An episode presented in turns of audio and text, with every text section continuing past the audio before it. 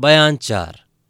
राजा सुरेंद्र सिंह के सिपाहियों ने महाराज शिवदत्त को और उनकी रानी को नौगढ़ पहुँचाया। जीत सिंह की राय से उन दोनों को रहने के लिए सुंदर मकान दिया गया। उनकी हथकड़ी बेड़ी खोल दी गई, मगर हिफाजत के लिए मकान के चारों तरफ़ सख्त पहरा मुकर्र कर दिया गया। दूसरे दिन राजा सुरेंद्र सिंह और जीत सिंह आपस में कुछ राय करके पंडित बद्रीनाथ, पन्नालाल, रामनारायण और चुन्नी लाल इन चारों कैदी अयारों को साथ लेकर उन मकान में गए, जिसमें महाराज शिवदत्त और उनकी महारानी को रखा था। राजा सुरेंद्र सिंह के आने की खबर सुनकर महाराज शिवदत्त अपनी रानी को साथ लेकर दरवाजे तक इस्तिकबाल यानी कि अगवानी के लिए आए और मकान में ले जाकर आदर के साथ बैठाया। इनके बाद खुद दोनों आदमी सामने बैठे। हथकड़ी और बेड़ी पहने भी एक तरफ़ बैठाए गए। महाराज शिवदत्त ने पूछा, आपने इस वक्त क्यों तकलीफ़ की? राजा सुरेंद्र सिंह ने इनके जवाब में कहा, आज तक आपके जी में जो कुछ आया किया, क्रूर सिंह के बहकावे से हम लोगों को तकलीफ़ देने के लिए बहुत कुछ उपाय किया, धोखा दिया, लड़ाई ठानी, मगर अभी तक परमेश्वर ने हम लोगों की रक्षा की। क्रूर सिंह, नजीम और अहमद भी अपनी सज़ा को पहुँच गए और हम लोगों की बुराई सोचते सोचते ही मर गए। अब आपका क्या इरादा है? इसी तरह कैद में पड़े रहना मंजूर है या और कुछ सोचा है? महाराज शिवदत्त ने कहा, आपकी और कुंवर वीरेंद्र सिंह की बहादुरी में कोई शक नहीं। जहाँ तक तारीफ़ की जाए, थोड़ी है। परमेश्वर आपको खुश रखें और पोते का सुख दिलवाए। उसे गोद में लेकर आप सिखाएँ और मैंने जो कुछ किया, उसे आप माफ़ करें। मुझे राज्य की अब बिल्कुल अभिलाषा नहीं है। चुनारगढ़ को आपने जिस तरह फतेह किया और वहाँ जो कुछ हुआ, मुझे मालूम है।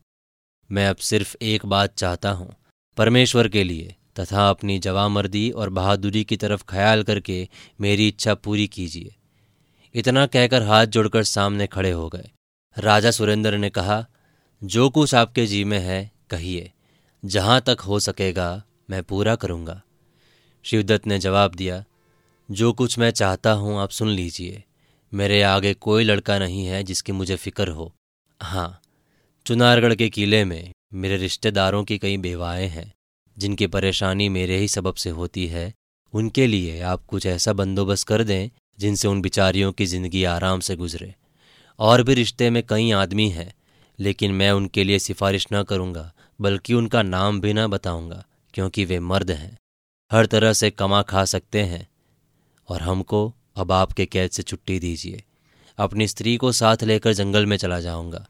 किसी जगह बैठकर ईश्वर का नाम लूँगा। अब मेरा मुँह किसी को दिखाना नहीं चाहता। बस, अब और कोई आरज़ू नहीं है। सुरेंद्र सिंह ने कहा, आपके रिश्ते की जितनी औरतें चुनारगढ़ में है, सभी की अच्छी तरह से परवरिश होगी। उनके लिए आपको कुछ कहने की ज़रूरत नहीं। मगर आपको छोड़ देने में कहीं बातों का ख्याल है। शिवदत्त ने कहा कुछ नहीं। अपनी जनेव हाथ में लेकर कहा, मैं धर्म की कसम खाता हूँ। अब मेरे जी में किसी तरह की बुराई नहीं है। कभी आपकी बुराई न सोचूँगा। सुरेंद्र सिंह ने कहा, अभी आपकी उम्र भी इस लायक नहीं कि आप तपस्या करें। शिवदत्त ने कहा, जो भी हो, अगर आप बहादुर हैं तो मुझे छोड़ दीजिए। सुरेंद्र सिंह ने जवाब दिया, आपकी कसम का तो मुझे कोई भरोसा नहीं। मगर आप जो ये कहते हैं कि अगर आप बहादुर हैं तो मुझे छोड़ दो तो मैं छोड़ देता हूँ। जहाँ जी चाहे जाइए और जो कुछ आपको खर्च के लिए चाहिए, ले लीजिए। श्रीदत्त ने जवाब दिया, मुझे खर्च की कोई ज़रूरत नहीं, बल्कि रानी के बदन पर जो कुछ जेवर हैं, वो भी उतार के दिए देता हूँ। ये कहकर रानी की तरफ़ देखा। उस बिचारी ने फ़ौरन अपने बदन के सारे गहने उतार दिए। सुरेंद्र सिंह ने कहा, रानी के बदन से गहने उतरवा लिए, ये अच्छा नहीं किया। शिवदत्त जी ने जवाब दिया जब हम लोग जंगल में ही रहना चाहते हैं तो ये हत्या क्यों लिए जाए? क्या चोरों और डकैतों के हाथ से तकलीफ़ उठाने के लिए और रात भर सुख की नींद न सोने के लिए? सुरेंद्र सिंह ने उदासी से कहा, देखो शिवदत्त, तुम हाल ही तक चुनारगढ़ की गद्दी के मालिक थे। आज तुम्हारा इस तरह से जाना मुझे बुरा मालूम होता है। चाहे तुम हमारे दुश्मन थे तो भी मुझको इस बेचारी तुम्हारी रानी पर दया आती है। मैंने तो तुम्हें छोड़ दिया, चाहे जहाँ जाओ। मगर एक दफ़ा फिर कहता हूँ, अगर तुम यहाँ रहना कबूल करो तो मेरे राज्य का कोई काम जो चाहो, मैं खुशी से तुमको दूँ। तुम ही कहो, तुम यहीं रहो। शिवदत्त ने जवाब दिया, नहीं, अब यहाँ ना रहूँगा, मुझे छुट्टी दे दीजिए। इस मकान के चारों तरफ़ से पहरा हटा दीजिए, रात को जब मेरा जी चाहेगा चला जाऊँगा। सुरेंद्र सिंह ने कहा अच्छा जैसी तुम्हारी मर्ज़ी। महाराज शिवदत्त के चारों अय्यार चुपचाप बैठे सब बातें सुन रहे थे। बात खत्म होने पर दोनों राजाओं के चुप हो जाने पर महाराज शिवदत्त की तरफ़ देखकर पंडित बद्रीनाथ ने कहा, आप तो अब तपस्या करने जाते हैं। हम लोगों के लिए क्या हुक्म होता है?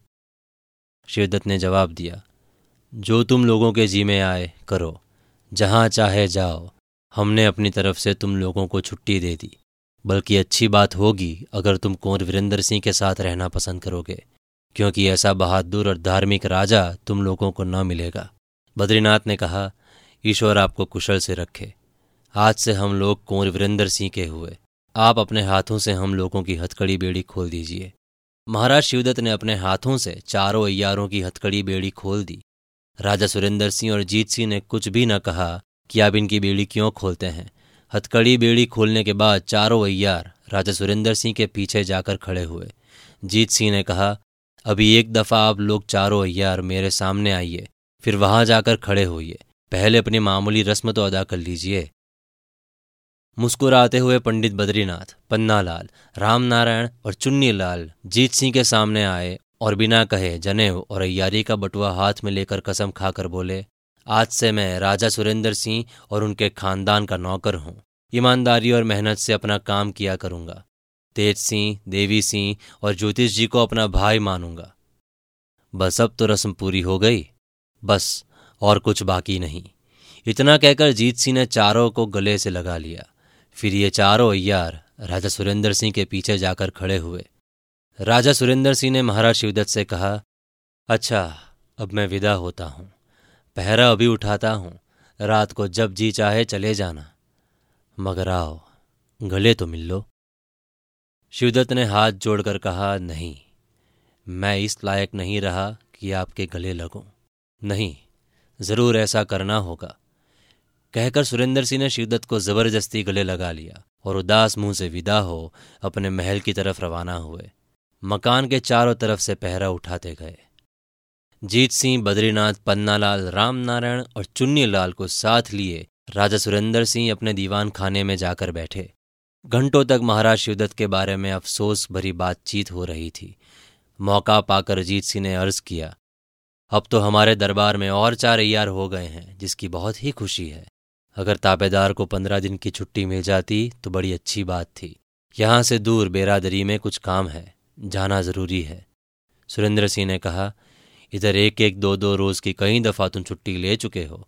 जीत सिंह ने कहा, जी हाँ घर ही में कुछ काम था। मगर अब की तो दूर जाना है, इसलिए पंद्रह दिन की छुट्टी माँगता हूँ।